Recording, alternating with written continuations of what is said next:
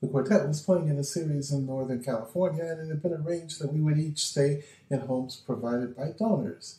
After a bit, my colleagues came by to pick me up for rehearsal, but before leaving, we sat and chatted with the owner of the home. I asked him line of work he was in, and then asked about his interest in classical music. He went on to say that he serves as a judge on a few competitions. And at that point, I looked more closely at him and realized that he was the judge at a competition